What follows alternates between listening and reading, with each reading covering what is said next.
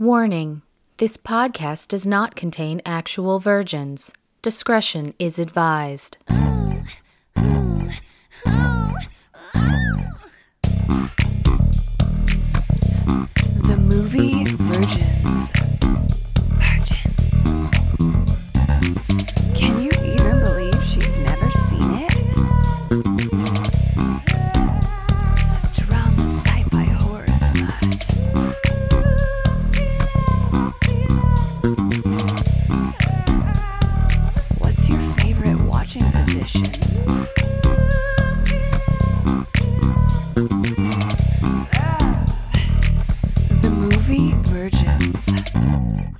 I'm Bross, And I'm Lindsay Schaefer. and this is Movie Virgins, a weekly discussion of our first times with movies. Each week, one of us is rewatching the film and the other is seeing it for the first time. And this week we are talking about 2013's Prisoners. Or prisoners, as I like to call it. Sure. Now, this Oh my is a movie that I have seen several times. Leah had never seen before, and yet for some odd reason, she seemed to know so much about it. So, why don't you tell everyone, Leah, about what a horrible, horrible person you are I'm and not the things ashamed. that you the things that you do instead of watching movies? Rather than watch it, because I know it's going to be really depressing, but everybody's talking about it, I'll just go on the Wikipedia and I just I just read about it. And so going in, I knew what was going to happen. But here's the thing: this plot is very complicated. There are lots of moving parts. So I didn't a hundred percent remember, but I felt like I I figured it out. But that's probably because I already knew what was because you already fucking knew. So I just So- wanted to get that out of the way before we even got into it. Uh, You know, well, I'll ask you about your first impressions, but let us be clear, they can't really be first impressions. Leah cheated herself out of first impressions by spoiling herself like a lunatic. I am a garbage person, but I You I'm are. not I'm not, no regrets. 100% garbage person. Yeah. So don't come at me with your prisoners talk And you have seen it several times. Several times. Hmm. I have seen it several times over the last uh, nearly seven years. I had no idea it was that long ago when I saw Yeah, I know. 2013. It, In my mind, everything happened either within the last two to three years or 30 years ago. Like there's no in between. I can't figure out the in between stuff. I'm still lost with. Okay. Anyway, prisoners. I saw this uh, in the theater. I believe just once. I may have seen it twice because I am wont to do things like that with really kind of dark, depressing thrillers. So it's possible that I saw it twice in the theater, but I definitely did see it. I remember seeing it as soon as possible. So it was either like opening weekend or thereabouts. Um, I remember being really excited about it, in part because I absolutely love Hugh Jackman. Huge Jack huge Jackman. He's jacked. I mean, he is jacked. Which it's funny to me too. In this movie, you can see just how giant this man is. Yeah. Like, and he you know never his- takes his shirt off. No, but no, his no, arms, I his don't even- arms. I'm not even talking about just his arms. I mean his height alone. Like you see him standing next to a person, his waist comes up to their neck. Like it's ridiculous how Australians, man. big he is. And it's funny because every time every time I think about that, all right, I'll just we'll just dive right into like Lindsay's a fucking dork. Oh, no. but every time I think about that, I think about the uproar that came when he was cast as Wolverine because Wolverine is, of course, I'm sure you realize this, Leah, that Wolverine is actually a very slight man. Um, no. Big bulky build, like he's he's strong, but I think he's supposed to be like five two or five three I did not know this about him. because he's very animalistic. Like a Wolverine is a small creature, True, but fierce. Small but, fierce. quite fierce. Yes, exactly. Um, so there was a bit of an uproar about that when he first got cast, because my brother will still talk about it today, which is stupid. Because on it, and the truth is, is I think even the people who were kind of upset about that to begin with, if they actually watched the movies, they fell in love with him. I don't know how you Mhm. couldn't. Um, but anyway, it, yeah, it's. I do feel like this is this is one of the only movies where I really see how huge he is. And I don't know if it's just that he's put up against people who are smaller than him. Like, I never realized that Terrence Howard wasn't a towering guy until you see him next to Hugh Jackman. Um, but anyway, the movie I think I think it's I think it's a, a it's a very well crafted um, thriller. Not a horror movie. I was gonna say, when you were in the theater watching it, what genre did it strike you as being in? it's funny too like it, i definitely see it as a bit of a thriller mystery because there is obviously this this mystery going on but It's definitely in my mystery- mind all the mystery it trope. is- even th- despite all of the suspense in my mind it's it's a drama i think at its core that's really what it is is it very Family drama? suspenseful yes is it you know uh, is are there thriller elements yes absolutely but i see it as a drama and i think that's mostly due to a the casting um, having people like Hugh Jackman and Terrence Howard and and Viola. Viola Davis, man. Yeah. Jake Gyllenhaal, I think is Fucking great. Maria Bello, I love. And honestly, Leah, I am fucking obsessed with Melissa Leo. I have been obsessed with her for years. I feel like she can do no wrong. Um, I, I'll get, we can get more into to her as well. But, but I think a the cast and b the director. I, I think having Denis Denis Villeneuve. Villeneuve having Denis Villeneuve do this made it a darker, uh, slower paced, more kind of realistic and sort of wrenching drama. Because with this story, I think it so easily could have been pure thriller. Just pure, you know, go around and beat the shit out of this kid that you're holding hostage and oh we got to try to find these girls and you know bouncing around between the story and and it could have been so um, gritty Mm. and I think really lost the thread of pain that goes throughout. I think that's that sort of soft focus on pain all along of a father who lost his daughter and every other person who's who's lost their their children and and how they're struggling along the way um, and how each individual person I think struggles differently and the fact they actually capture all of that you know from the older sister sitting there talking to the older brother on the phone saying like i just want to get out of here i just can't handle Mhm. this anymore and you know there's terrence howard's character who he, he even says i would i would die for my daughter but i cannot do this thing that you're doing Right. um, and he um uh, Maria Bello's character who just can't deal with it at all yeah. and She just shuts down. just wants to sleep. Yeah, just has Yeah. to shut off from all reality. And I think it's great that they captured all of those things and that he not only captured them but left them in there and let them linger in a way that I feel like a lot of modern movies won't do. I think if a lot of times if it's if it's a bigger budget at least, which I would say this one is just based on the cast alone, if it's a bigger budget movie and it has this mystery and suspense, you know, tale going on, I think people tend to veer towards creating an on the edge of your seat thriller the entire time and not necessarily staying in the realm of of kind of reality and Mhm. keeping us in that pain makes it real um, and i think Mhm. that's one of the things that i really enjoy about this movie is that you do get to kind of go along the same way as as detective loki and try to piece the story together and that's kind of fun and it keeps you interested but at the same time you're feeling the feelings and i'm kind of understanding or trying to understand each of these different characters Can I just ask a couple of questions? One, who hurt you? no one that's why i have to live vicariously What the through the pain fuck? of all others. You said pain like ten times. Ten you times. like pain You're You just like pain delightful pain. It's, i love it and i just sit there like can you not? the teats of pain Can Did you just call them the teats of pain? yes the teats of you pain. get the, the agony milk I think we just hit uh, a couple more Twitter handles if anybody's interested in at agony milk at teats of pain, which I'm sure at teats of pain it's probably been taken. it's how it's how i sustain myself Solo pod time. You can just do one where you just talk about the delicious, delightful pain. You're like a pinhead from fucking Hellraiser.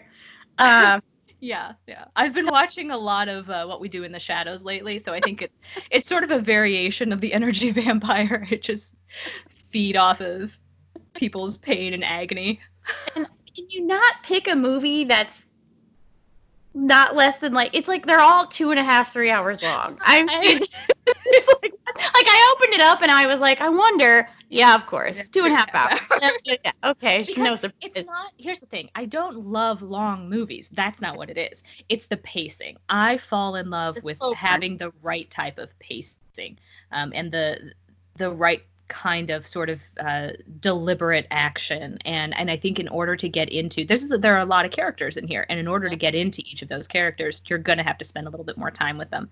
And i do think that it was aside from all of that i, I think it was beautifully shot too. And there are a lot of really really things in here. yeah, and there are really there are some really quiet moments, and you can't have quiet moments without adding time. You know- I want to say though, with the right choppy chop, and because they've already got an incredible cast of actors, I feel like they could have done it in less than two and a half hours. But what would you have cut? Like what what what would you take out? you know, it was a beautiful moment with uh with the creepy guy at the vigil where he goes to leave. I mean, he and Gyllenhaal are eyeballing each other, and then he goes to leave, and you see Gyllenhaal, and it's beautiful lighting. The candles are lighting, and he's moving through the crowd. Wonderful. I loved it. The the the end when he is driving to save little Oh, yeah, that's rough, right? Yeah. That and I I had seen that clip before. I didn't know what it was from, but I had watched it. uh, It showed up in my Twitter feed. And I was like, "What the fuck is this?" Like I was really into it. So when it showed up, I got real excited. But damn it, if that isn't long, it didn't have to be that long. Also, um, but I feel like it does have to be that long in order No, to elicit the didn't. correct response because you have to be buried in it to a point where you are because think of the the main reason why he's struggling so much through that moment is because it's such a long drive. you know, but you I feel like you could have you can you can show the passage of time without and, and that and like a i thought it was a great little thing that he did where when he was introducing these characters in the beginning you don't see anybody's face. You know they're there. So in the very first shot it's they're shooting the deer and you hear jackman saying what is it the lord's prayer? And then they're coming from behind Gyllenhaal in the diner and you don't see his face um even even paul dano's character i can't remember what it was exactly but you don't see his face like there's so many moments where you don't see their faces when they first appear. I thought that was really cool, but that takes time. Um, these shots where you're just getting like it framed with like a tree and the house and everything. I mean, You just don't. But I just here's the thing. it's not that I didn't appreciate it. It just and it's not that it doesn't elicit emotion and, it isn't. It, some of it's just cool. That's why I like it. Is if you cut all of that out, you're gonna lose the feeling. You're, you'll lose the feel. The- so I'm willing to sacrifice an extra half hour, 45 minutes of my night in order to actually feel the feelings, as opposed to just go, oh yeah, it's just another movie. I I guess these people are sad. Like I get it. I kind of understand who they are. Or, Did you did you feel the feelings in Wind River? Because I felt like that movie wasn't this long, um, I yeah, I felt the feelings. and it was. This, I, I there's just also there there weren't nearly as many characters and plot twists in Wind River either. It was a simpler story. but I didn't. You mentioned how we're we're soaking in their pain, right? Like we've got Maria Bello's character, and you, how many shots of her in the bed with the pot, pill bottles do I need? There were just too. Yeah. It was No, too I- much. I- didn't there need are that. little things. I just don't think any of the things that you just mentioned should be cut. but I'm fine. I'm fine with cutting back on Maria Bello crying. we get a lot of that. I will say this about Maria Bello's character. Mhm. I think her- her character really bothers me. Her reaction, just um, in a personal way, I don't react to things that way, and because of that, I feel like I would find her uh, grating and annoying. That- Which isn't fair for me to say because obviously people feel their pain their own way. But what I love about the casting of this is I feel like most of the time when I see Maria Bello, she is a strong, She's tough. fierce woman. So to see her in the beginning, and I, and I get this actress whom I know and I know of as a strong, tough woman, to take that actress and then break her, Mm. I think makes it all the more um, devastating. Whereas if Mm. you had taken somebody who I feel like she is always just, you know, a whiny kind of, I- nobody's coming to mind necessarily right now, but there are actors and actresses like that who are just always like whiny and obnoxious. If you took somebody like that and put them in this role, I would just hate her all throughout. I just had a thought. Yeah. Just kind of related, but not really what. Like I was thinking about why the technique where we can't see their face before we see them or hear them, because they did it with Melissa Leo, who I almost didn't recognize at first, and then I did, and I was like, "You are a goddess slash god." Um, and I'm wondering because I kept thinking about the prisoners, prisoners, throughout, and yes, there's the obvious that the children are prisoners, and Paul Dano is a prisoner. Alex Jones, he's a prisoner, and then you know, I was thinking about the other prisons that they are in, the prison, the trauma prison, or the fear prison, or the pain prison, or whatever prison that they're inside of, mm-hmm. and I'm Well, wondering Sorry. Yeah. If you're seeing them without seeing them, but you're hearing them, and you're maybe it's you're seeing the prison before you see them. Maybe that's what it's supposed to be. I get to see their prison. I get a look, a glimpse at their prison before I actually see them or hear them. Because I would argue, because you get it right away with Jackman's character, Keller, Keller Dover, great name. Um, such East Coast sounding names too. I couldn't figure out what state they were in, and finally I realized it was Pennsylvania. Um, Yeah. That he's saying the Lord's Prayer and he's talking to his son about being prepared, and immediately I'm like, this fucker's a prepper. Why is he a prepper? What made him like this? Um, and he's kind of a prison to that, a prisoner to that that thought, that thought process and that thinking about God and what God's wanting him from him and God helping him and he like he gets into his truck because there were some moments it's um, not that though. It's it's what he had said kind of halfway through, which is you know hope for the best, be prepared for the worst. I don't but I feel like he's he uses God and scripture to kind of fuel whatever this is because there are some moments in the movie that I was like I There's think no I even scripture. Yes, yes. He's he's always praying. He gets into his truck and turns it on, and it's somebody kind of reciting scripture. Like he he's a man of God. That is his. That no, is no, I, I get that. It was the scripture part. The Lord's Prayer isn't scripture. No. It's just a prayer. It's not like he's It's in the fucking quoting- Bible. Yeah, Like, but he's not going around quoting the Bible. no, but he not, he's no, he's not. But he this is what he's listening to when he's driving around in his truck. He's listening to sermons. He's listening to people read the Bible. Like he's what I got out of that more than anything though, the the uh, religious layer mhm. is the only other time that you hear any kind of religious undertones going on are with Alex. He's listening to Christian music in that RV.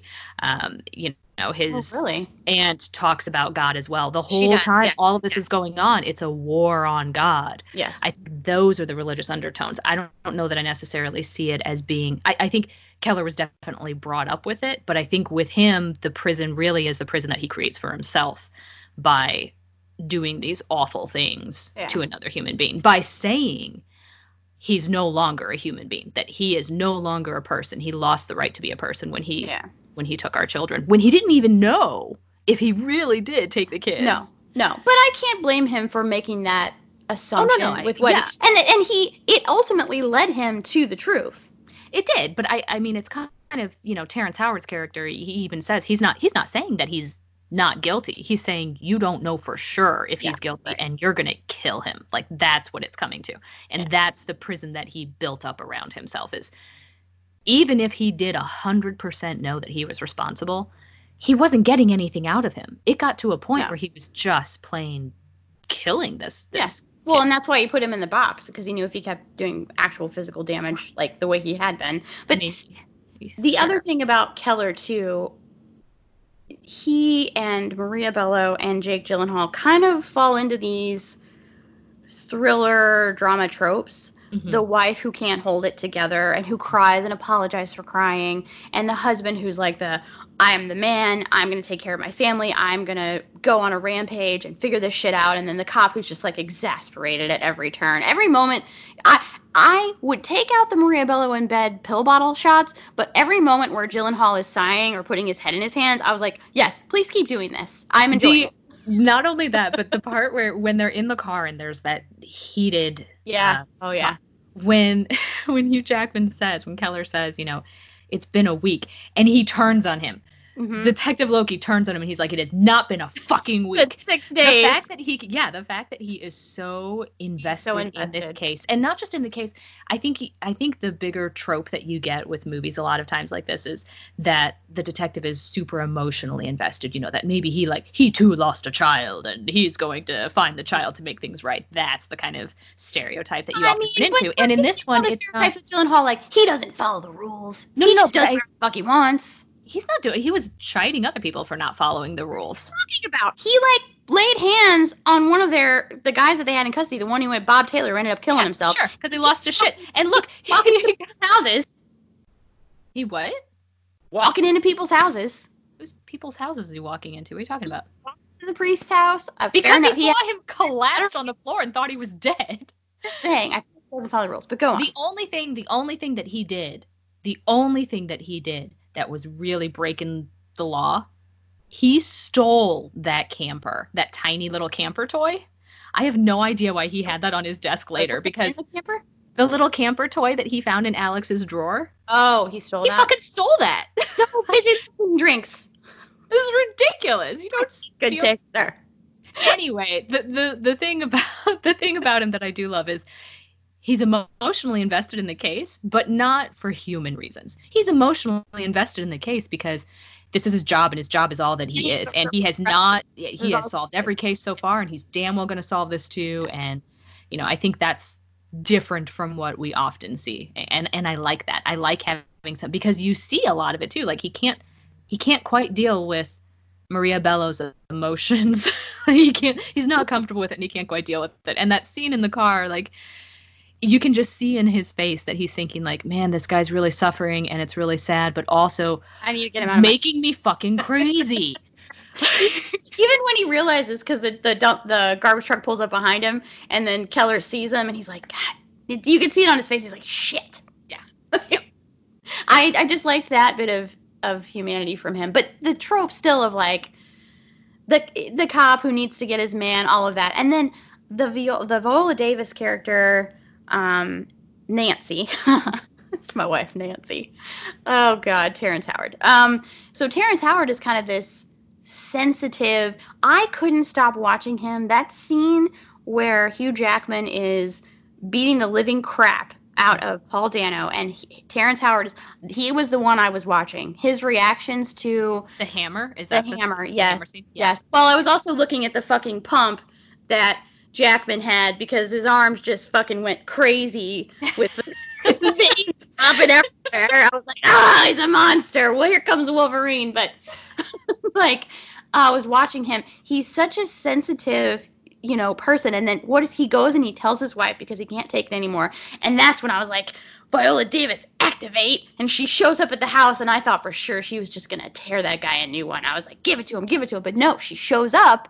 But I feel like, and then you see, before that even, you see Terrence Howard at um, one of the vigils, and he can't, he can't stand. He's like breaking down, and his family surrounding him. I felt like they, they broke all the trope rules. I thought that they Yeah. did a really good job there with and those it's not even just I- i think i think what you get in there or what maybe you're getting at a little bit too is like the man is the more sensitive one and the woman is kind of the stronger one but it's not just that because she's not i think she's actually one of the most complex characters even though she's not you know there as much she goes over yeah they go over to keller's house and you can tell that she's she's thinking this is wrong like she said something like what the hell is wrong with you? or what are you doing? or something What like are that. you thinking? Yeah. yeah. But but he takes her out there and and she's still willing to go. She's willing to not just write it off as absolutely crazy. And then she goes and talks to this kid and she sees how he's suffering but she doesn't lose it and immediately free him. She only unties him because she thinks that he's gonna like she, she doesn't she doesn't get down on his level and say you know oh i'm so sorry he did this to you or anything like that. It's I'm looking at you and I think you're guilty. Now I'm not going to beat you, but I'm asking for your help. Will you help Yeah. me find my my daughter? And she does untie him because she thinks it'll help in that way. And then once the shit hits the fan and he tries Then to escape, scared. and then she kind of freaks out, and, and she has every right to be scared too. But even that that part where he builds the little prison for him around the shower, and Terrence Howard is going, I just this isn't right, and I just can't mm-hmm. do it, and you shouldn't be doing it, and and you can see her standing there silently and it, it seems as though she thinks the same thing and i think she probably does think the same thing and feels Yeah. the same way but ultimately she pulls him away and says don't do it don't you know don't free him i, I don't Yeah. know i don't think this is right and because of that we're not going to participate but i can't Right. say that this won't ultimately help save our daughter and because of that we're going to let him do i understand that you can't do it and i think in that moment she understood too that she couldn't do it. Couldn't do it, but this guy's willing to, and we're Right, gonna let exactly. him. I'm I'm willing to. I'm going to be willing to pay the price of Yeah. exactly. Man, it's and when you think about Paul Dano's character Alex Jones, who turns out to be Barry what's his face, which I figured out I think, or or maybe I remem- remembered from the wiki. Yeah.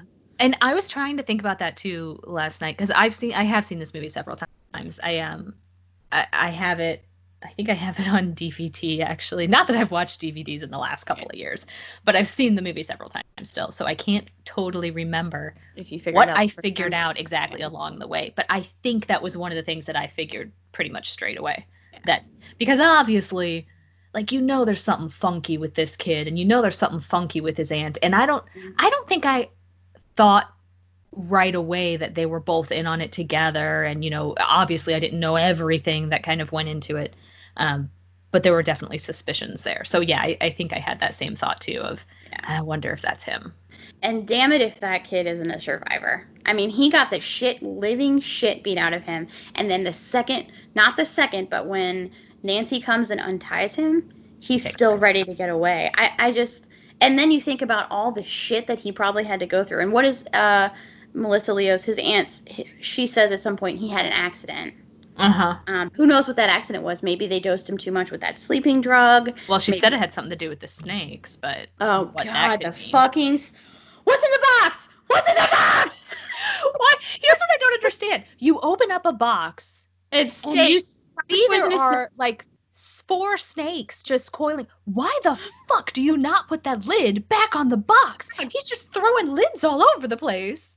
I I was don't like, understand opening up more boxes because you think there are children in there. Like, first of all, after I opened the first one and saw snakes, I'd probably be like, oh shit, there may not be kids in here. They might be all full of snakes.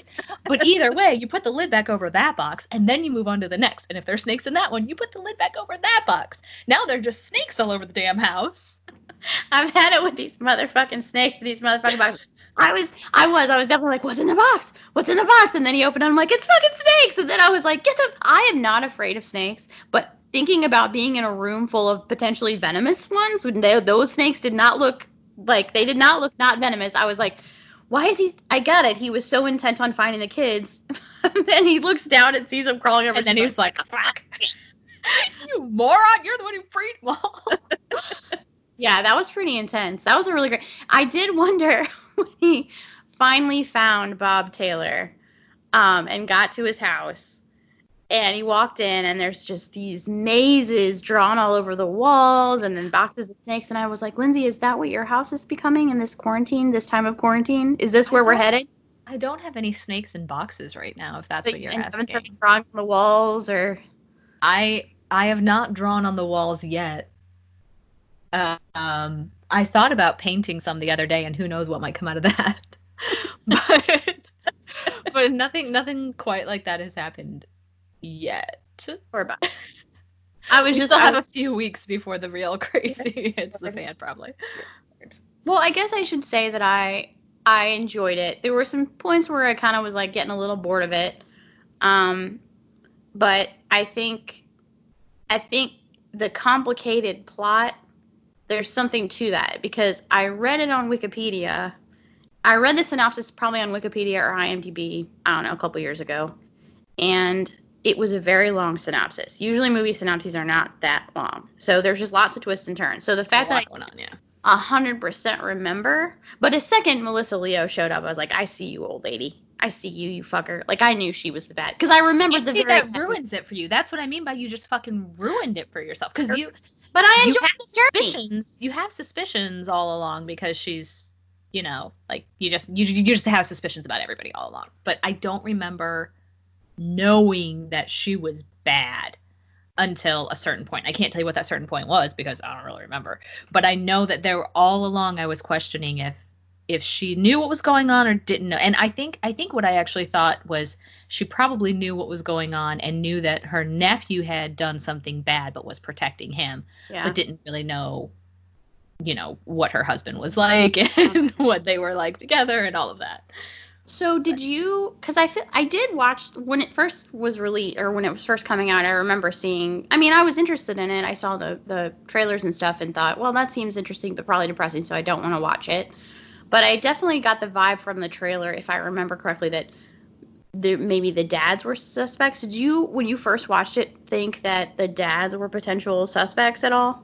no because um, we were there the day they disappeared too so I, I I think had they not had the families gather together for Thanksgiving and I wasn't able to witness Their the families the yeah. families together in the way that they were maybe i would have suspected them to an extent but i think taking that journey along with them and seeing that they were together at the time and it's not like you know one of them snuck away for a prolonged period or anything yeah I, I didn't really suspect them at all I was wondering about that. Um, I did think these kinds of movies I do enjoy. So it was giving me kind of like a Wind River First Reformed vibe, kind of that like depressing.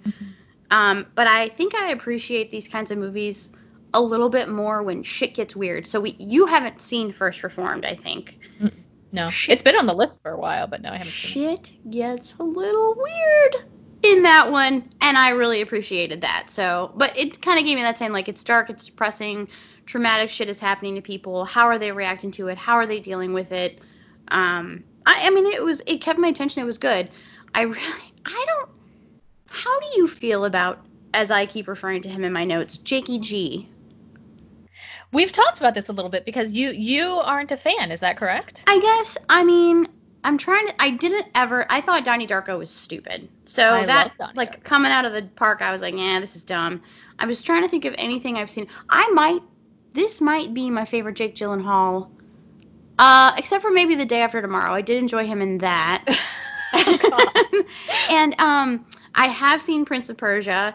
It is ridiculous. maybe the problem is the movies you're watching Uh, but I do think he's a very good actor, and I did enjoy him in this a lot. He was Oh. probably my favorite in this, Uh, except for amazing. Viola Davis. Yeah. Yeah, and I think with Jake Gyllenhaal, it's funny to me because I I feel like we got to see his progression from just Oh, kind of a a little bit of a pretty face, although he has kind of a weird face, really. But you know what I mean? Like that was he had like these big giant eyes and was just kind of this pretty almost ingenue who did some movies and they were fine. And you know, like yeah, Donnie Darko is a weird ass movie, but and a cult classic. But I don't know that it necessarily showed his acting chops or anything. Um, I've seen a lot of like I've seen Zodiac. Zodiac I love and I think Zodiac for me is kind of the turning point for him I think.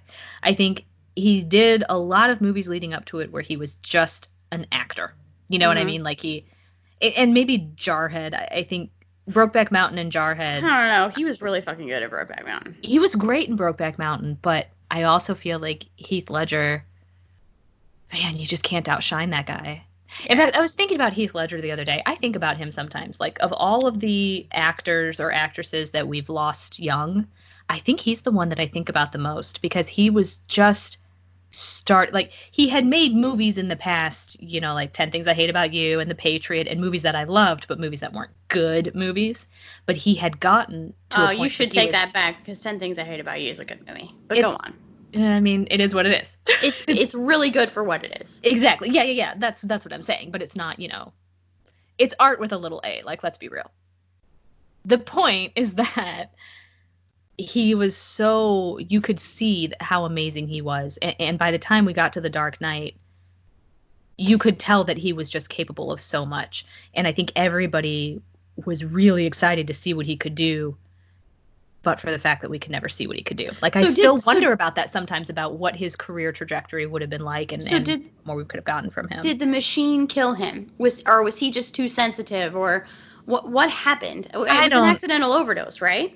um, I don't know if it was accidental or not, and I, I But it was like he was on all of this prescription shit and yeah, I, I think there was a lot. There was definitely a lot of speculation of maybe him being a bit too much of a um, method actor and getting Yeah, too into. too far But all of that's it's all speculation. Like honestly, when we're talking about how a celebrity dies and why and what they were thinking. I don't fucking know. If his own family doesn't know, and I'm sure that they don't, then I feel really dirty myself speculating. speculating. Okay, fair enough. Respect. But the the point is is that um it, even though I absolutely do think that Jake Gyllenhaal was great in Brokeback Mountain, but I still feel like he was kind of learning. I feel like it's it's strange. He's one of the few actors who I feel like you can see him learning and honing his craft throughout his career in a way that you don't often see it with other people. Mhm. Um, and then I, I think by the time we get to Zodiac, uh, Zodiac was 2007. I think by the time you get there, you start to see him actually craft characters in a way that I don't feel like he did before.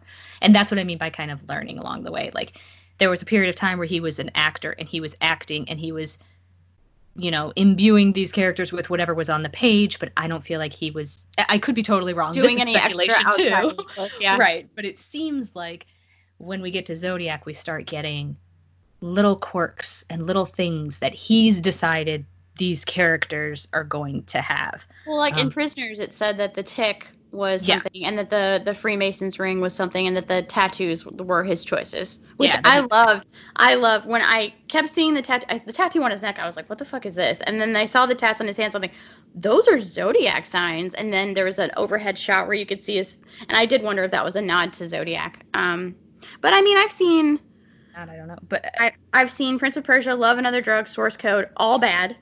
Yeah what do you watch Uh, but okay but so you've seen, you've but I haven't Brokeback seen Mountain. Enemy.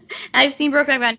I haven't seen Nightcrawler, which I probably should see. I haven't seen Southpaw. I saw Everest. love- did you see I saw- brothers I didn't see Brothers. I did see Noct- Nocturnal Animals, which I, I really enjoyed. Um, haven't seen Okja. Everest too. Everest is one that you know it's this huge sprawling cast, and let's be real, the main character of the movie is the mountain, but it's also a true story. yeah. And I think in order to do that story justice, you have to have people who are good actors.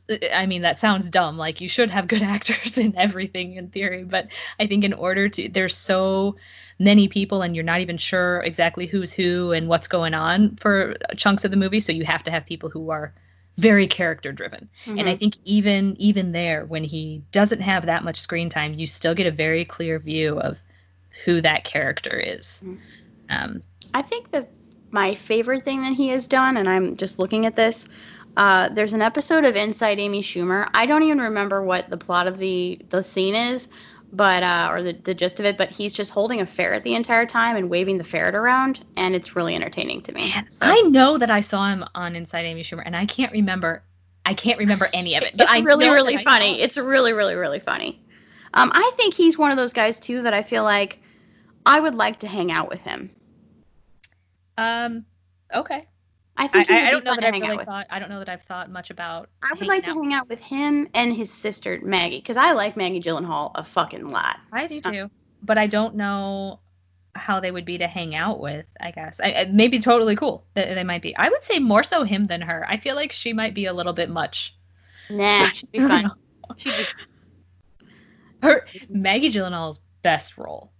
Best role, hundred secretary. I love secretary. No, Secretary was great though. It, yeah, Secretary was great, but um, uh, John Krasinski and Maya Rudolph. Oh my God. Away Oh, we go. Away we go. Yeah. Away oh we go. yeah. Was she I like the love her so much in that. Yes, she was so. she- Yeah. they kept talking about the family bed, and then she was. They got her a stroller as a gift, and she was like, Like what? "Why would I want to push my child away from me?" yeah, Oh, she's so really great in that movie. so yeah, So I guess Jake, and also you're right. He's not that kind of. I think of him in that same way I think of Ryan Gosling. He's not traditionally handsome. Honestly, I don't think Hugh Jackman is traditionally handsome. I don't think so either. There's No, just I've yeah, never, I've never him. been attracted to him, but he is just a very charismatic. charisma, yeah.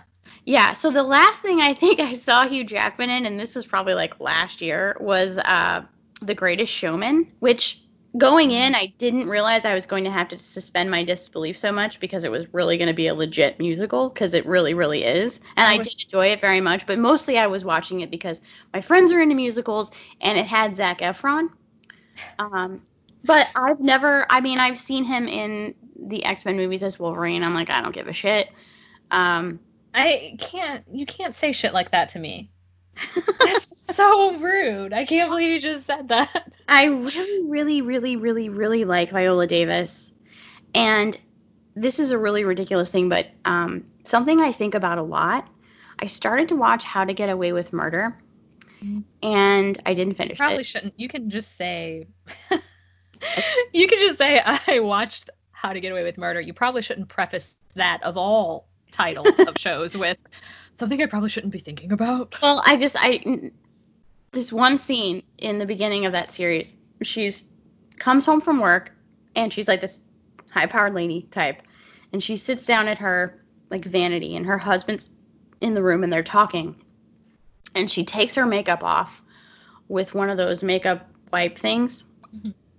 And then she moisturizes her face. And just the way that she does that while she's talking to her husband, I just can't get it out of my head. Like, I just, and I don't know if it was because it was so real or if I'm obsessed with skincare, but I just really like it.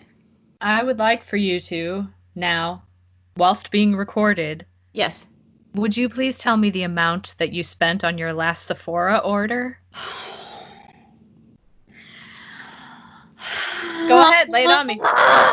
okay. When you're not when you're not even leaving the house for your flesh to be seen by real live people, okay. please tell me how much money you just spent at Sephora. I bought two things, and it was like 150 bucks. What the fuck did you buy? Virgin blood? Um, one of them is a, a sir. It's a ceramide cream from Dr. Jart. That is a very. I've used it. I use it daily. It is very good. I love it. So I bought a, the big size because they have a big size for a limited time. It's like 100 mils. Mhm. And then I bought um it's a face mask and it is from Biossance, I think is how you say it. And it's I um really don't care. it's like triple action exfoliant, physical and chemical, and it's also got squalene or whatever to Oh help gosh. with the plumping. I, I just really oh I feel bad saying it. I might have to edit this out later because that's embarrassing. Yeah. Yeah, it is. A little bit. But, you know, to each their own. Anyway, Viola Davis is great, and I always Viola Davis is great. I would agree. he was good enough. He was he was kind, he was smart, and he was important. Man, her eyes in that movie. That movie, that whole movie is like nothing but her giant orbs. She's I incredible. just feel like there's so much that comes out of her eyes. You know what I mean? Every single emotion. She's yeah, she's. I just I think that is an, an incredible movie. Um, the help. yes, just Yeah. incredible. It is. Um, and I'm and I'm glad to have seen it. Now now looking at the rest of this cast, Mhm. young young Dylan Minnette shows up as Ralph Dover. Yeah. Man, I just don't like him at all. I don't. I don't dislike him. I. I'm not. Okay, it's gonna sound really mean. here we go. No, like I don't want to sound mean about it, but the shape of his head kind of freaks me out. It's a little bit of an egg, maybe, Yeah, and it, it but like a it just- Frankenstein I on think- top. I think he's good. I do. I think he's a good actor. Um, and he's so cute. Like he's just he's such a cute little like Faced. yeah yeah. Um, but there's just something about his head that it just kind of like there are certain people in the world who look a certain way, and sometimes I get scared of them because of how they look. And he is one of them. Like uh the the Punisher. Uh, the fuck's his name? Don't are, Jon Bernthal? No. Yeah. No. I don't I don't like his no, his like his ears attached to his face in a weird way and I just can't handle it. And his like his head is so big and I, I, there's just something very strange about him. He looks like he's been in a lot of fights where his face took a beating. Yeah, and Gwyneth Paltrow, her ears I know, attached to her face too. You have a weird thing I about can't- earlobes. I can't take it. So, um, Dylan Minnette is in the uh, the show Thirteen Reasons Why. I read the book before the show ever came out. Which I makes re- sense because it's a book written for children. It's a YA story. Yeah, I loved the book. The show season one. I don't know. I I really couldn't watch season two even. It was pretty awful. And he honestly was part of the problem for me. Um, because I felt like the young girl who plays But the entire premise wasn't the problem because I watched the first season and it just pissed me off. I think if you read the book, you would appreciate it a little bit more. But yes, I could see, I could understand why people thought the premise was ridiculous because really, like, it, it's pretty awful. Yes. Yeah. Um, so, and he really doesn't do a whole lot in this in this movie, which uh, No, but he's needed, I, I think. I, I mean, both of the older ancillary to me. siblings. Yeah, both of the older siblings, I think you could say that they don't do much, but I think they're really, first of all, they're important, just important plot points in important. that. Important. They're important plot points in that uh, these girls never would have been able to leave the house had the parents not thought that the older siblings were going with them. So I think that reason alone you need them. But I think you get to see a lot about who Keller is through his interactions with his son. That's so true. while he may not get to do a whole lot on his own, I do think he's an important part of the movie still. There are some. There were some lines. When are we going to talk about Melissa Leo? Let's talk about Melissa Leo. She is a. That woman is a chameleon. I love her so much. I watched her back in the late 80s on the Young Riders. Yeah, the Young Riders. She and it's funny to me too because granted I was I was a small child then, so I guess in a way everybody seemed old to me, but I remember so do you know what the Young Riders is? No. Oh my god, Leah. That was the best show in the And world. honestly, the thing that I've seen her in the most in is probably I'm Dying Up Here, which I forgot that she was in. which is and she's Yeah. I yes. Yeah. Okay. But the, but the Young Riders, yes, I don't know. So the Young Riders it's a, it's about uh, it's a obviously fabricated television show, but it's about uh, the beginnings of the Pony Express. Um, Okay. or the Pony Express just before the Civil War, and they have, you know, like Buffalo Bill Cody's there, and Wild Bill Hickok is there, and um, so anyway, Hickok is uh, played by Josh Brolin, whom I also adore, but he was a child at the time. I mean, I think it was like '89. I'm guessing here. I, I think it was late '80s, early '90s. And I'm looking um, for it. So he's very young, and there was a little bit of a romance between the two of them. And all I remember thinking as a kid is, why would Hickok ever be with her? She's so old. Really? but Got I, I think that's yeah, and that's the thing She's always kind of looks kind of old. Exactly. She's always looked a little bit not old even necessarily so much as like I said I was a kid at the time. So in my mind mm-hmm. old was 30. And I feel like she's always looked older. So she may have been in her 20s even at the time or she may have been in her 30s but she looked like she was, you know, 35. But I think what's one of the things that's great about her is she embraces that in a way that very few women do.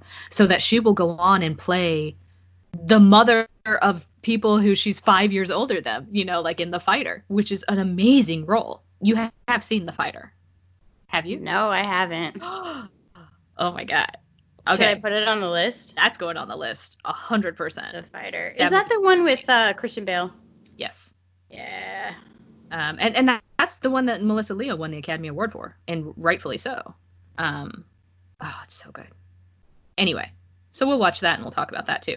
But again, there she played much older. In this movie, she played much older. I just saw her. Uh, HBO has a show um, that just started. It's based on Wally Lamb's book.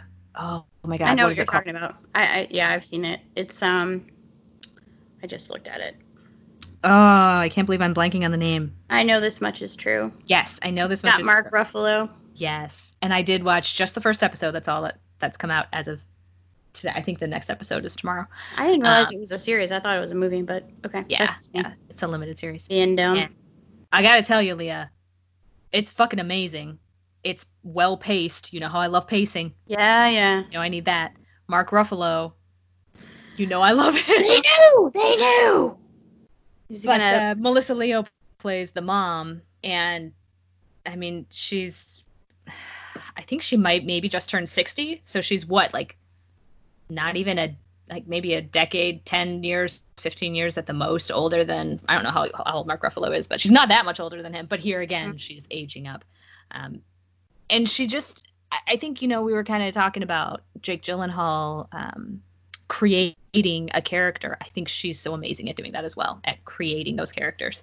And doing little things with them. Like she is, like you said, she's a chameleon. Yes, she she will change just the way she says certain words. It's not even the cadence of her voice necessarily, although she'll obviously be able to change that as well, or, or throw in an accent or something. But just the intonation that she uses is always so different from character to character. Um, I'm dying up here. Mm, she's incredible in that. So that's a great. That's such a great series. I'm still really I'm pissed so that sad it got it's canceled. over. Yeah. I'm so pissed that people just. Why didn't you watch it, people? what is wrong with you? I just don't think Showtime shows get as much love, and you know, They definitely don't. Yeah. and Um, I could, I don't know. I thought so many great people in that. it was good. It was interesting. It was funny. It was all Yeah. the things. It was Yeah. so. It was, and it, it did. It was one of those that was a great, perfect mix of humor and uh, drama because you do get to see the, the the kind of the horrific things that lead to comedians being able to you know cut their wrists on stage Oh, like there has to be something a little bit fucked up about you to be willing to to share such intimate things about yourself um, so you get obviously the humor because they're comedians but there's so much richness Mhm. underlying all of that So that's kind of how I I'm okay with sucking on the pain teat. As you just long as need some there's- humor in there I too need it to be. I need us to make jokes about it because that's how I handle, you know, distress and um and sadness. I mean, that's how I do too, for the most part. But sometimes, sometimes you just gotta wallow a little. Which is why I loved all the moments in this film when Gyllenhaal is so exasperated because those were the little bits of comedy that I was like, that's what I needed. Yeah, yeah, yeah. I get that. Yeah. So at the end, I, I guess I I was probably I kind of zoned out. I think a little bit when Leo was on screen when she was she was definitely. I was getting a little bit of that Buffalo Bill vibe from from, from, uh, You just snort. from Silence of the Lambs. yes, from Silence of the Lambs. That because what is what does he when say? she like was lowering him in a hole, what do you Yeah, stuck it's like- for some lotion it- down there? puts the lotion on its skin. It puts the lotion in the basket. Uh, it puts the lotion on its skin, or else it gets the hose again. And and she, what is it? Are you that- telling me that you think Melissa Leo, like before he came to her front door, went out back and in the back room and just sort of tucked it? Like she's got maybe other into like a weird dance? But she, uh, because what is she, what is it that uh, Bob Taylor has written in his special notebook? And it's if you finish the maze, you can go home. That's kind of her thing. But at the end of the movie, she says. Uh, making children disappear is the war we wage with God. It makes people question their faith and it turns them into monsters like you. And she Yep. nailed it. Hit the nail on the head. Yep. I don't understand. I it I don't 100% believe there must have been something really wrong with her already, her and her husband, to become these crazy fucks who kidnap children and torture them. Uh, Yeah. I think that's one of the great things about this movie too is there are so many ancillary stories that we don't get and I want. And I, don't get me wrong, I I don't want you to touch this movie. Like I don't want any, you know, cheap tacky sequels or anything like that, but like I want to know what made her this way and I want to know what made Detective Loki that way and I want to know what made Keller that way. And yeah, I mean I, I want and I want to see what happens to Alex after this because I think he really is the sacrificial lamb of this whole story. I mean, he was taken as a child. He was kept in this horrible situation. I think one of the hardest, most painful. I know you don't like the pain one of the painful moments. The first thing that he says, finally, when he finally speaks after being tortured for so long, and he finally says something to Keller. Do you remember what he said? No. What my is- name my name's not Alex. That was it. That was That was what he was took- saying when he was inside the box?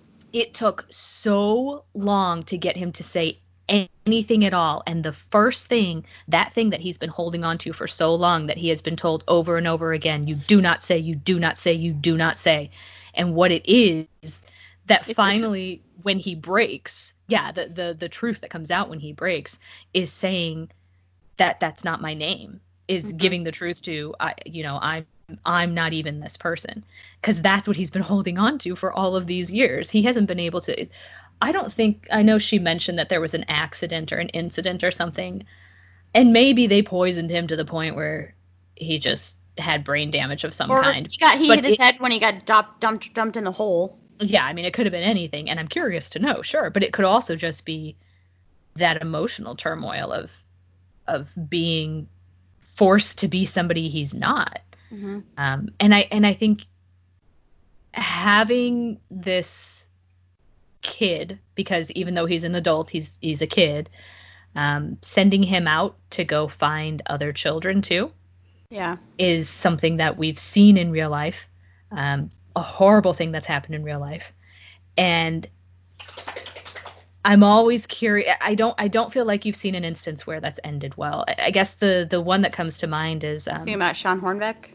no, No. no. I, I, and That's what I thought of. I am curious about Shawn Hornbeck and how he's Yeah. doing. Hopefully, well. Yeah. Um, but no, there was one. I can't remember his name. Steven. I think it was Steven. I want to say it was in California. It was 70s or 80s. Didn't Um, they make a movie called I Know My Name is Steven? yes, exactly, and that's what I remember from because I remembered watching that movie in the 80s or early 90s, whenever it was. The back when they actually made you know made for TV movies that weren't terrible. uh, but here was this kid who, yeah, he, he had been kidnapped at a fairly young age, and I don't remember exactly how long he was held, but he was a teenager, so five, ten years. I mean, he was held for quite a while, and he w- he was sent out to get another younger kid for this pedophile, and that was when he kind of broke free and and and decided to go home in whatever way he could. And his story didn't end well. I, I mean, he tried to get his life together, and he ended up, I believe, he died in a motorcycle accident or a car Aw. accident. I think he got married and maybe divorced. I think he may have had a kid. I mean, I think he got married really, really young, and he died young. I, I think he was in his 20s when he died. And his brother um, became a serial killer. So What? obviously, His it fucked with the biological whole brother? family. Yeah, yeah. There were a handful of killings in a state park. Uh, Fuck, Lindsay. in the 80s, 80s or 90s. I think he killed like maybe six or seven people. Yeah. There was definitely um, a woman and her, her daughter and her daughter's friend. I think those were the murders that got him caught. But then there was also a park ranger at the time, and I think Have you- handful other people. Have you anyway, all of that is a huge side note. but I guess the the the point I was trying to make about getting to know these stories is you we're just kind of getting a slice of life right here Mhm. of this one horrible event, but there are so many other horrible events playing out around it, and, and you know that something this awful is going to impact all of these people for the rest of their lives Yes. too, and it Yep. does make me really curious as to what would happen to them. And then the other giant unanswered question that we get to is in the very end, does Loki actually find Keller? Because you can see on his face that he's not He sure if he's actually him. I you I don't I don't 100% believe that at all. I think we were definitely left with that being a question because you can see on his face that he's not sure if he's hearing anything at all. And even if he is hearing it, like dude, the dude got shot in the head. I mean, he probably has ringing in the ears right now anyway. That guy. I don't know if he's going to be able to find him. that guy who put all of this together to figure out and a lot of it is luck like he he goes to the priest's house because he's checking in on sex offenders goes to the priest's house gets in there the priest happens to be passed out finds then he happens to put together that the maze that the guy is wearing around his neck and then he has the conversation with the forensics guy and figures out about this invisible man with the maze the whole thing like he puts it all together It's funny too. You call it blind luck. Maybe it's God. I, I mean, they don't allude to that necessarily, Right. but when you're talking about a movie wherein this horrible thing that happens was done to be a war on God, maybe he is actually dropping things along the way for Loki to find. Yeah. Or he's some kind of and I mean I he's I was I was interested in Melissa Leo's character and for sure figuring out like what what the fuck was driving her, but I really Loki he alludes to having grown up in a boys' home.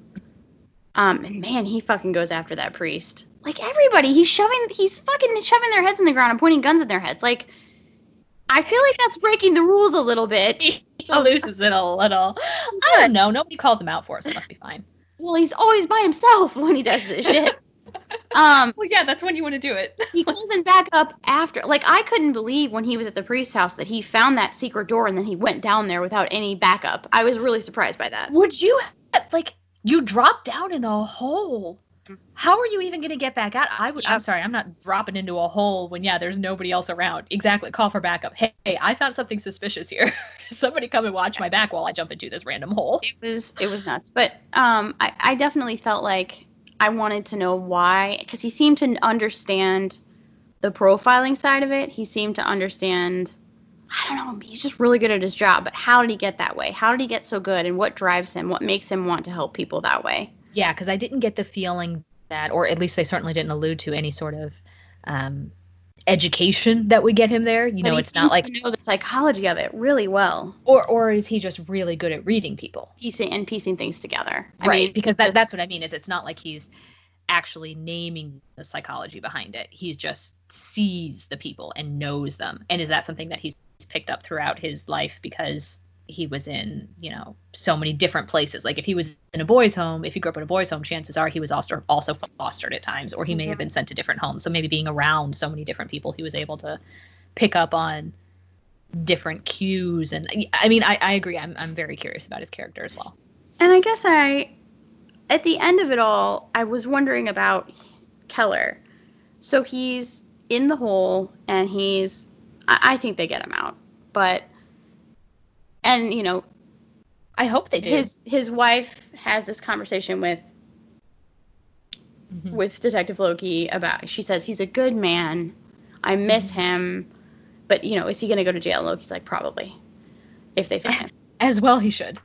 Right, and I guess I just wondered, did he, does he do? Is he being in that hole? Is he serving enough time? Is he serving enough mor- moral and ethical penance in that hole, or, you know, I don't know. I, I cannot justify with through God or whatever what he does to Alex Jones. I just, I just No. can't. It's Yeah, so and I- wrong, and I feel like he just I don't think being in a hole is going to make him see that either. No. No.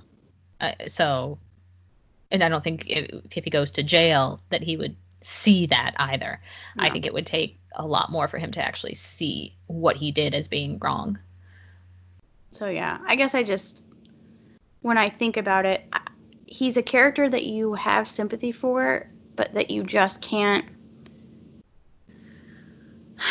It's kind of, and we'll watch Uncut Gems at some point, but it's how I felt about the main character from Uncut Gems. Like, you, you have sympathy for him. Well, actually, it's a little bit different because that character is fucked up, really fucked up. Um, because I don't Okay. like, I don't like Keller as a person. I don't like the prepping. I don't No. like how he's like this. Like, what does his wife say to him at one point? She says she's in the bed and she's crying, and she says, You, You always make- made me feel so "You made me feel so safe. You told us you could protect us from everything." And I'm wondering, like, why is he down? Like, why is he? It's kind of does he feel the skeevy, right? Yeah, right. Like, yeah, it's like gross, like a control I'm thing. not saying that I don't want to be taken care of, but if you said that to me, I'd be like, "What are you talking about?" you get this whole thing with like it, it's just it's the idea of somebody being a righteous their the righteousness of it like Yeah. i am a godly man and what i do is for god and i you know and it is righteous and he's always praying to god like show me the way help me figure this out and it just feels gross um and i feel like melissa leo is kind of You, you keep coming back to the God side of it though, and I don't see any of the God side of it as being gross with him. I don't think it's about godliness. i do I think it's about I don't I don't see I that at think all. He feels, I think he. Why the?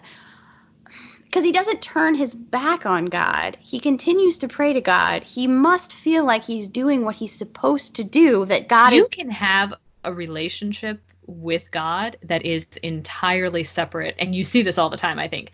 Well, I know you see it all the time. You can have this relationship with God wherein you believe that there is a moral absolute, and you absolutely would abide by that moral absolute when you're having these discussions, prayers with God, and then you just 100% wipe that from your mind when you go out to actually I don't live think your life. it. And The I feel like that's more what he's done is uh, every prayer that he makes with the exception of the very first one and the the kind of very last one with Alex with those two exceptions I feel like every other time that he listens to the the radio or talks to speaks to or about God in any way I feel like it's just sort of stuff that he's learned but not stuff that he feels I and think, those prayers I don't think are about God. I think it's about himself and finding what he needs.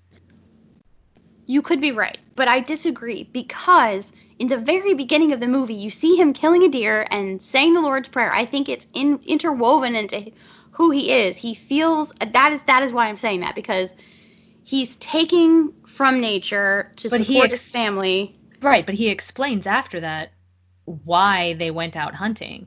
And it wasn't necessarily It's to, to, be get prepared. a deer. It's, to be prepared because I the world's going to go to hell in a handbasket and right. It's be because ready. Yeah. I want you to be ready because the grocery stores are going to shut down COVID, and you're going to need the to grocery stores haven't shut down. This is I, They I will now that everything's opened back up again. the shit's going to hit the fan. when he when he said that to his kid, and I know that kid's like in high school. He's like a high school age kid, right? I just was like, who says that to their fucking kids? Crazy Like that's people.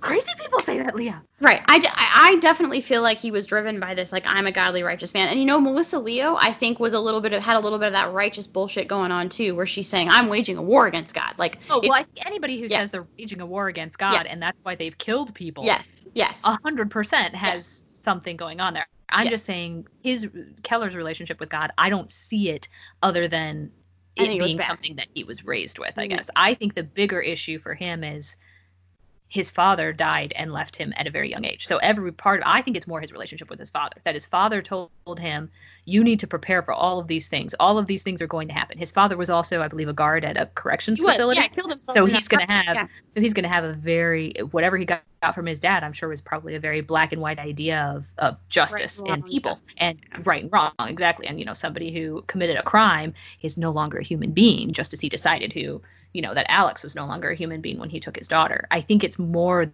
that relationship with his father that he had been taught all of these things. And then before he was ever even old enough to question any of it, his father died killed himself which is of course you know how do you even it's hard to reconcile a death and the inability to to have those conversations that you probably needed to have and then also with the fact that that he did it to himself so i feel like that is the bigger part I, I mean we can disagree i'm still right All right, I have some questions for you. Uh, we get a nice shot of the tail light on the RV. Is that a glow light? Because it sure looked like a glow light to me. i didn't notice but i would say no that was I- a really old rv No, And- but it, like, I swear to God, we sell that light and it is a glow light. i maybe i don't I i. I, The design of it. attention Um, does this movie paint people who live in RVs full time in an, a bad light? no and he didn't live in the rv full time I know, but you know, I don't understand. R- that RV people are bad. no. Okay. Um. Did you ever get lost as a kid? Um, no, not that I can recall. Okay. I don't think I ever did either. Um. Is Paul Dano? First of all, is it Paul Dano or is it Dano? It's got to be Dano. I believe it's Dano. I've been saying it Dano for years, so. Do you find him hot? Oh no, no. I think he's very strange looking, but he's a great actor. Okay, but I think he's weirdly hot. In I don't understand. Say say that again, but use English. Um, so like I started to watch Love and Mercy. I didn't finish it, but that's the one where he's Brian Wilson, and then um, Who also is not a hot person. right. But I was still kind of interested. Well, but he's he's so very talented, right? And sure. I don't know. Crazy also. he's I kinda mean, cute. Yeah, and then and honestly, Paul Dano has said that that he loves playing kind of off kilter characters. So usually when you, you see him, he's a little bit crazy too. did you find the shape of Jake Gyllenhaal's body underneath his detective clothes attractive? Because he had a little bit of maybe like a dad bod thing happening under the clothing. You never really see him with his shirt off. I think he looked good under his clothes. I didn't see any kind of dad bod thing Well, happening. back, you could I still like tell that he was Maybe a little bit pretty of a love handle. Okay. I, don't, I didn't I, notice that. I, I got dad bod, bod vibes off of it. I didn't at all. You didn't get that. Okay. No. Um. Why is everyone still getting their news from newspapers in this movie? Who all was still getting their news from newspapers? Everyone. So I mean, the stuff that he looked up was from many years ago. So um, at the very end of the movie, Gyllenhaal's in the hospital opening up a newspaper. Melissa Leo has a newspaper on her kitchen table, and that's where Jackman sees. Well, Melissa Leo is old as fuck. That character, obviously, she's still reading the newspaper, and I assume they give them to you for free in the hospital. I think I just it just felt like everybody's using the news. They were using the newspaper to push the movie the for, the the story forward, um, and it didn't make any sense to me because nobody. I mean, it's 2013. Nobody's looking at newspapers. It's craziness. So my parents still get the newspaper, Well, and You still see newspapers at every like store and restaurant, and they're out there. Just because you're not looking at them doesn't mean other people aren't. And at the end, when Gyllenhaal's looking at the paper, there's like the headline, and then you see the thing about Jackman, Hugh Jackman's character Keller, is still missing, and then there's a little. Do you see the little thing about the car accident? yeah so two people are hospitalized. Yeah, I did see that. Yeah. Well, no shit. I wonder. Gyllenhaal. Wonder how that happened. Hmm. No, no, no regard for human life. Just that little girl. So, um, I I liked it. I would I watch it again? No. Do I think it's a horror film? Absolutely not. No, there's Uh, nothing. well, I shouldn't say there's nothing horrific about it. There are some horrific things about it, but no, it's obviously. Explain. Explain. okay, because I was talking to my friend and she was talking about this because I was telling her that we were gonna watch The Descent, and she was like, and she said she she and this is a person who doesn't hasn't seen a ton of movies. She And said you wouldn't think you wouldn't think that she would be into horror movies either. No, like most of the movies she's seen, I feel like have been pretty just kind of mainstream yeah, ones because yeah. like I, I I remember going to see The Social Network work with her in the theater, um, but she she goes. You know, I've, I think I've seen The Descent, and she was like, "Yeah, you know, I, I'm, I'm kind of into horror movies." And she starts describing this horror movie that she saw. And mind you, this is before I had seen Prisoners, but I had also already read the Wikipedia entry. She was like, "It's this movie where these kids are kidnapped." And uh, and she's trying to tell me who's in it, and I'm like, is it Hugh Jackman? She's like, no, no, it's not Hugh Jackman, and she would know who Hugh Jackman is. No, no, no, no, no. She saw the movie in the theater. It was which was also seven years ago now. it was Prisoners, and she described it as a horror film, and I was like, it's I love the fact that she says she likes horror movies, but the only horror movie that she she can pull from of. her repertoire over the last ten years is a seven-year-old Is movie that's not a horror. it's, but I totally got what she was saying because I think She's Inside Out is the only movie I've seen with her in the theater. I mean, we watched. Didn't you guys watch Paranormal Activity together at the cabin? Like, We did, and it scared the hell out of me. And thank goodness we shared. I we shared a bed that night, and thank goodness we did because I wouldn't have been able to. Like I think you. Well, I don't remember if Jim was there. Was Jim uh, I there? think he probably. I think So he you might probably been. shared a bed. But I was gonna say if you were out on the other side with the bunks and like in your own bed, like if I were doing that, I I would have freaked out. So I still Yeah. her. So yeah. I, I think she was thinking about the kids being kidnapped because she's a mom. Yeah. So I think it was that kind of really because that. I mean, yeah, that fucking. That's what I mean. That I when I said the nothing horrific happens, that's a lie. the entire movie is horrific. It is, and and you're right. Like the like when the girls come home, the thing that you said earlier, like it's going to affect all of those people. They're gonna have to. They're gonna need years and years of therapy to get over this. I mean, the, just the little girl in the bed, Joy, Mhm. and and um, the other parents, like so Keller and and uh, his wife come in and they're asking her questions. Um, and the other parents, you can see they don't want them to ask, but they totally understand why they're asking. And Yeah. they're just, please tell us. And she looks at him and she's like, you were there, which is very damning. And. Pretty terrifying. and then, but then she's like, they put tape on our mouths. And I'm just like, oh God. Like, and it just, it's, oh, it's heartbreaking. They're babies. Mhm. And they're going to, they, and this is a town where apparently they don't lock their front doors. And, you know, it's one of those like, I don't know if that's maybe that's just is that like a movie thing? I watched uh Defending Jacob. I've been watching that. And in this last episode, this most recent episode, uh, Chris Evans' character notices that someone is on their block with the same car all the time. So they're and he's thinking maybe it's a reporter or something, but still, like he sees this car and he doesn't know who's there.